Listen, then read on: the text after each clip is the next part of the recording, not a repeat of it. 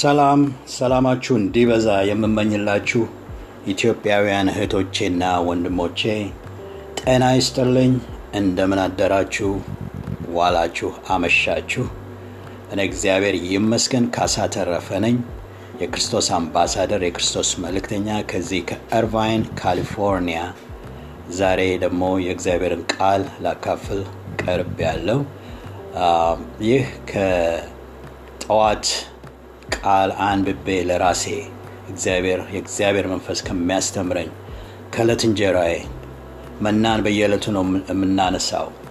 ይህ መና ደግሞ ለነገ ሳይሆን ዛሬ እንድንውልበት ይረዳናል። እኔም ይህንኑ ነው እየተለማመድኩ ያለሁት ለእናንተም እያሳለፍኩ ያለሁት። በዚህም ምክንያት ዛሬ ወደ ጳውሎስ መልእክት ውስጥ ነው የምገባው። ሰሞኑን ወንጌል ላይ ነበርን። ዛሬ ደግሞ ጳውሎስ የጳውሎስ መልእክቶች ነው የሚባሉት። የጳውሎስ ወንጌሎች ሳይሆኑ መልእክቶች ናቸው። ይጽፍ ነበረ። ይሄኛውን ወደ ቆሮንጦስ ሰዎች ከጻፈው አንደኛና ሁለተኛ ሁለት መልእክቶች ነው የጻፈው። የመጀመሪያው መልእክት ላይ ምዕራፍ አስርን ነው የምናየው ዛሬ። ምዕራፍ አስርን ሁለት ቢበዛ ሶስት ቨርሶች ናቸው። ከምዕራፍ አስር ከቁጥር 12 እስከ 14 እናየዋለን። ከቁጥር 12 እስከ 14 አነበዋለሁኝ። ስለዚህ ይላል ጳውሎስ እንደ ቆመ የሚመስለው እንዳይወድቅ ይጠንቀቅ። ለሰው ሁሉ ከሚሆነው በቀር ምንም ፈተና አልደረሰባችሁም። ነገር ግን ከሚቻላችሁ መጠን ይልቅ ትፈተኑ ዘንድ የማይፈቅድ እግዚአብሔር የታመነ ነው። ትታገሱም ዘንድ እንድትችሉ ከፈተናው ጋር መውጫውን ደግሞ ያደርግላችኋል። አሜን።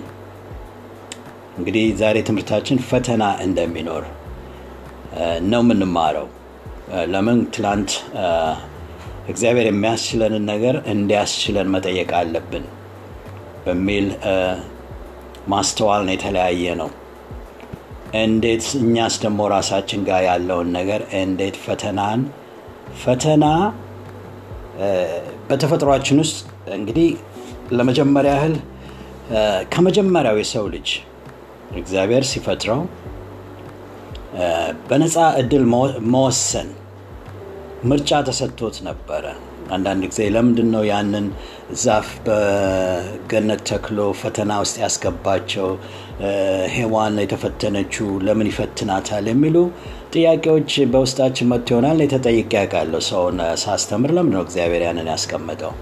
እያወቀ ያሉኝም ሰዎች አሉ። አይደለም፣ ነፃ ምርጫ ነው እግዚአብሔር የሰጠው። እንዳውም ሁለት ዛፍ ነው። ሌላ ጊዜ በደንብ አስተምረዋለሁ። ሁለት ዛፍ ነው፣ የህይወት ዛፍና ሁለተኛው ዛፍ ግን ሔዋን የተፈተነችበት እንትን ክፉና መልካምን የሚያሳይ የእውቀት ዛፍ ነው ሁለተኛው የነበረው። ስለዚህ በሰው ተፈጥሮዋ በመታለል ያንን የእውቀት ዛፍ ክፉና ደጉን የሚያስተምር የእውቀት ዛፍ ፍሬ በላች ነው የሚለው። ይሄ ምሳሌው ምንድን ነው? የሰው ልጅ ከዛ በኋላ ባህሪው ተፈጥሮ የተፈጥሯዊ ባህሪው እንደተቀየረ ነው። ለምን በምርጫው ላይ የመረጠው የመረጠው ምርጫ በህይወቱ በሙሉ ፈተና በህይወቱ ምርጫ ሆኖ እንደሚመጣ የሚያሳይ ነው። እንግዲህ በተለይ ደግሞ አሁንም ቢሆን አሁንም ያ የአዳም ታሪክ ቢሆን እኛ ደግሞ የአዳም ከአዳም የመጣን እስከሆነ ድረስ ያንኑ የዘር ግንድ ይዘን የመጣ ነው። ስለዚህ አሁንም በእንደዛው አይነት መንገድ እንፈተናለን። እንዳውም የመንፈሳዊና መንፈሳዊና ስጋዊ ሆነን ነው የምንኖረው። ለምን? በሁለቱም መሀል ትግል አለ። ወደ እግዚአብሔር በቀረብን ቁጥር መንፈሳዊ ልምምድ ይኖረናል። ወደ ፍላጎታችን በስጋ ይሄ ፍለሽ የሚለው እንግሊዝኛው ኃጢአታዊ ተፈጥሯችን አሁንም አለ።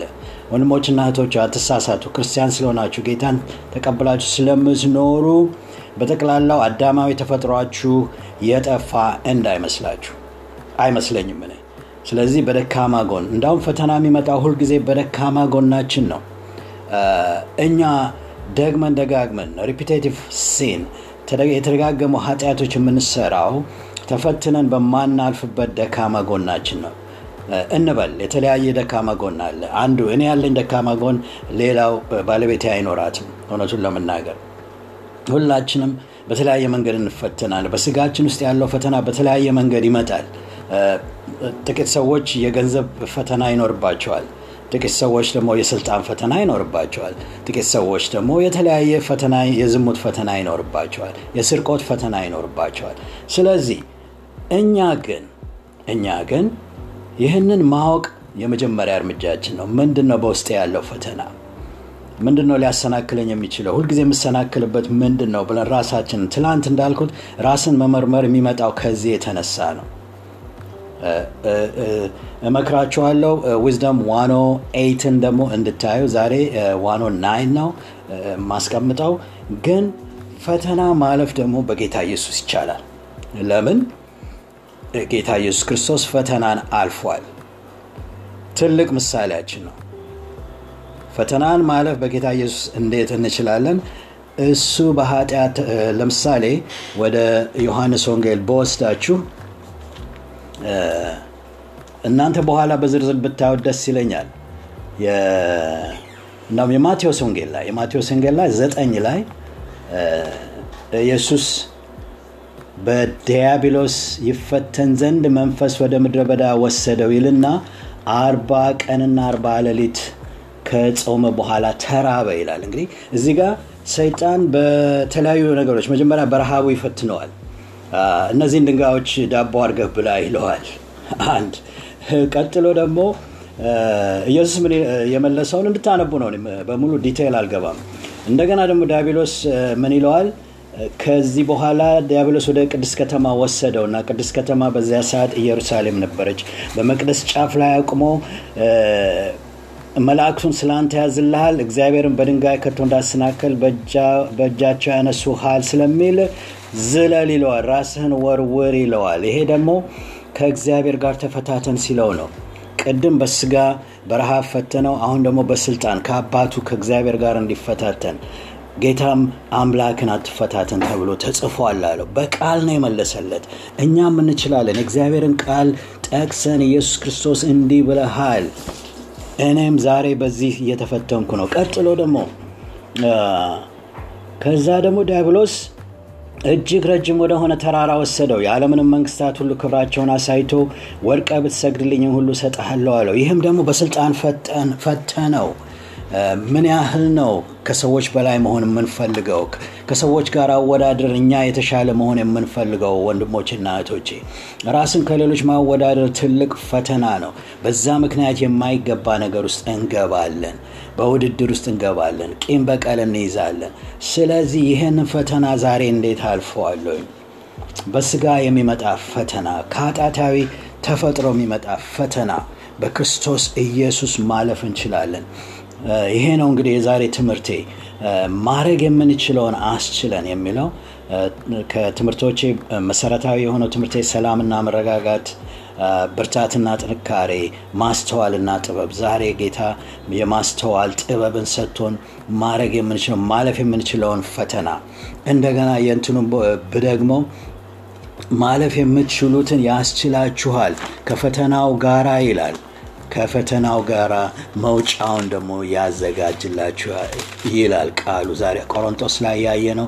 ከፈተናውም ጋር እሱ ተፈትኖ ያለፈ ነውና አሁንም የማትችሉትን ያህል አትፈተኑ። አበረታታችኋለሁ ወንድሞችና እህቶች። ዛሬ እግዚአብሔርን ይዘን ሙጥኝ ብለን ምንድን ነው ደካማ ጎኔ፣ በደካማ ጎኔ ብዋሽ እንደሆነ እሰርቅ እንደሆነ በቢዝነስ ስም አታልል እንደሆነ በተለይ በሀገራችን የ business system ተብሎ መዋሸት፣ falsifying፣ ምንድነው ወረቀት ማጭበርበር፣ በንግድ ላይ ጨምሮ እቃ እየደበቁ ማትረፍ። ይቅርታ ወገኖች ክርስቲያኖች፣ በዚህ አይነት ውስጥ ተሳትፋችሁ የምትነግዱና ትክክለኛ ነገር የምትሰሩ የሚመስላችሁ ካለ ዛሬ ከጌታ ጋር ንስሐ መግባት አለባችሁ። እኔም በየቀኑ በማልፈው ነገር ውስጥ ልስሐ እገባለሁ። ስህተቴን ሳውቀው እንዳልኳችሁ ውስጤን ነው የምመረምረው። ከሌሎች የሚመጣውን አቃቂር ሳይሆን ዛሬ ራሴን ተመልክቼ መኖር እመኛለሁ። ስለዚህ እጸልያለሁ። እግዚአብሔር አባታችንና አምላካችን ነው ይህን የሰሙ ቃሉን ላከ ፈወሳቸው ይላል። ጌታ ሆይ ዛሬ ፈውስ በእኛ ውስጥ ይሁን። ራሳችንንም አይተን ደግሞ መርምረን የተሳሳትነው ነገር የምንፈተንበት ደግመን ደጋግመን የምንፈተንበትን ነገር አንተ ከፈተናው ጋር መውጫውን ስለምታዘጋጅ ብለን በአንተ ስም እንጸልያለን። ጌታ ኢየሱስ አንተ ተፈትነ አልፈሃል፣ እኛንም ታሳልፈናለህ። በልጅ በኢየሱስ ክርስቶስ ስም አሜን። ወዳችኋለሁ። ወንድማችሁ ካሳ ተረፈ፣ የክርስቶስ አምባሳደር። መልካም ቀን። እርቫይን ካሊፎርኒያ